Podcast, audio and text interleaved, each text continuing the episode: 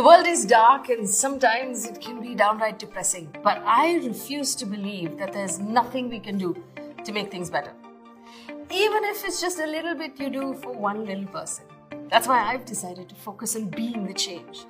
Like Mahatma Gandhi taught us, we have to be the change that we want to see. And to inspire us to change things around us, I'm talking to some exceptional people who've used their power to action change. I hope you are inspired.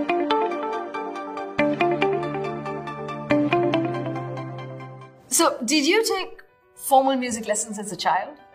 And if you were among the very few people who actually did, were you told that playing a musical instrument is not a reliable career?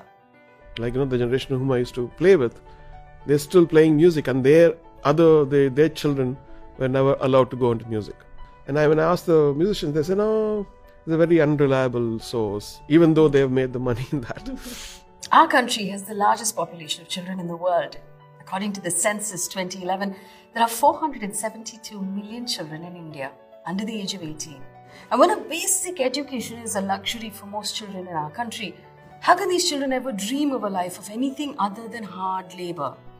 Can they dream of touching a musical instrument, let alone making a living out of it? money is the last thing. Of course, we need money, but the worth of a human being, you know, they can come from anywhere. So here's what it means to be a musician right now. A cello costs 75,000 rupees. A violin could range between 5,000 and 3 lakh rupees. Formal music lessons could cost you 30,000 rupees a year. Most children who come from families that have to prioritize food and school fees and electricity bills, for them, music is not even a distant dream. But there is one place where that reality has turned on its head, and that's the Sunshine Orchestra, started by A.R. Rahman. The project provides free formal musical training to economically backward children who wouldn't be able to afford it otherwise. And it's built a team of sunshiners that are now performing all over the world. So the question was who is going to start a school where this younger generation could be nurtured with international level of artisticness, of musicianship. And I thought, okay, somebody's going to start, somebody's going to start. And one day I said, I'm really 40, and if I die tomorrow, I won't achieve anything. Like I buy equipments worth, you know, half a million pounds, mixers, and, and all of them depreciate, and it becomes nearly one tenth the cost later. So I think even if we do something wrong, it's fine to do it. Let's start a school. So I consulted some people and I got one of the guys, colleagues, Selva Kumar, said like, I want to do a school and it should be free. And he said, no, if you do it free, nobody's going to value it. Then we decided, okay, we'll do a school. KM was born like that. It'll be money for the rich kids where they get international quality education, and we also pull in kids who can't afford anything. We'll buy instruments. So it was like this one was paying for this, and also I was paying for both actually. and uh, where to start? Should we get kids from East India, West India, North India, South India? So let's start with the own street.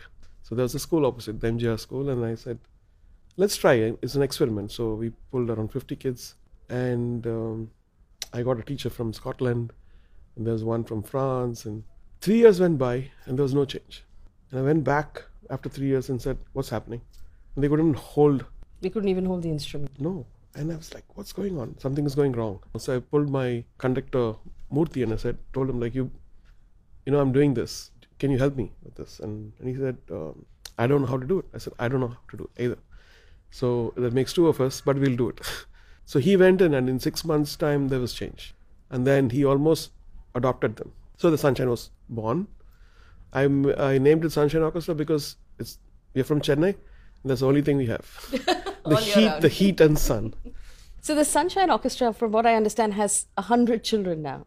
Yeah, there are the the main uh, group, which is around. Uh, it's like a chamber orchestra, around 14 to 15 strings, and then we have brass, and then the second lot, third lot, which are more younger, and it's expanding now. I think we're going to other schools also.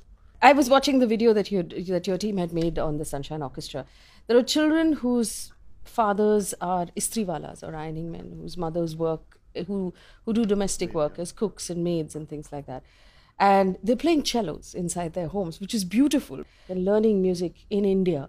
It would take for a family to pay school fees, to put food on the table, to consider coaching classes, And then after that, if there was anything left, to consider the possibility of music. And even then, a string instrument like a cello or a violin or any of the Very- the most difficult instruments most difficult instruments to master. So, do you believe that this is the change you're making? You're giving access to children My- who would have never had it otherwise. there were two things that I wanted an orchestra. This is a selfish reason. so these kids, for them, it's a social upliftment, life changing for us because there's somebody committed, and you know that they're going to be there for the rest of their lives, you know, supporting the instrument and supporting music, and we're going to hear this beautiful music from them. You also, at one point, I remember about the Sunshine Orchestra, you said, We need them more than they need us. Yeah. Is that what you meant? Yeah, exactly. It demolishes all these beliefs that, you know, to be a musician, to be a literate, you need to come from this race, this caste, this religion. Art is art. And my idea was to start a full orchestra, a native Indian symphony orchestra. And uh, we also need space. So we're fighting for that space to get something which will be world class so they can perform and the generation can you know get inspired and it will become also like a tourist spot where the people come from around the world to watch So you believe we should have a building? yeah like the Sydney Opera House or you know, Yes. something like that that's marquee, that celebrates music. yeah absolutely Well, one of the students from your school won a, a, a world contest. yeah Uh, and I know that for you, that was a moment of, of pride. yeah it was fantastic because this kid was very talented he used to play the drums i met him in 2014 or 13 and then i believe he came to km conservatory and he looked at uh, mr chatterjee's piano class and he said what is that instrument and he went in and then uh, he was given scholarship for three years and then he went out and of course it's not just teaching you know what they are made of is also very important and also the parents I do want to ask you about this, and um, and this is perhaps advice not just for musicians, but everybody who does any sort of work. When you did Roja, I remember it was a new sound. Nobody had ever heard anything like that. And then you did that again when you did Rangila, and over and over and over and over again in your career. Have you ever had a moment when you're sitting alone in your studio thinking, people are going to think this is rubbish? and at what point do you have faith to say, no, I'm going to take this out? I believe it's good. Uh, yeah, a lot of times, and and many times when it when something comes new comes in, they just oh my god, it sounds so bad, and then it takes a week later, oh no, actually it's not that bad, and then after a month it becomes a hit, and this is a pattern which has been happening, and sometimes it, even though you believe that you know something is good, you just sometimes shake it and it's like oh my god, what's gonna happen now? Oh, I can drive a car, fine. I can become a driver. So I can still go back to playing tabla. exactly. But I must ask you this since the point of the conversation is to be the change, and you've done this amazing thing with the Sunshine Orchestra, how can we, the people who are watching this conversation right now, help out? Should they invite the orchestra to play at big events, at corporate events? Will that will they come? Will is that yeah is they that will come the, my dream is uh, you know when you create and nurture you know this 15 people the core. I want them each of them to start another 500 Hmm. you know go and spread the message and, and bring beauty to our lives. And also the statement of their success is my success because uh, when they teach when they play and they become successful they they break all the you know the cliches and they prove that music is from the divine Are you writing something special for these children? actually I'm, I'm writing a piece for 10 years. But it's amazing to see them having the instrument which is taller than them the tuba and uh, so it's all happening slowly. We are probably like two years behind but i'm still proud of them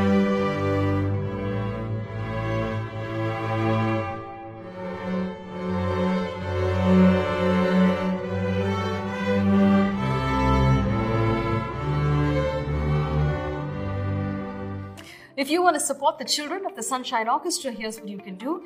Engage the orchestra to perform at your events, corporate events, or concerts. Remember, the best way to support young musicians or artists is to give them space to perform and opportunities to earn. Be the change.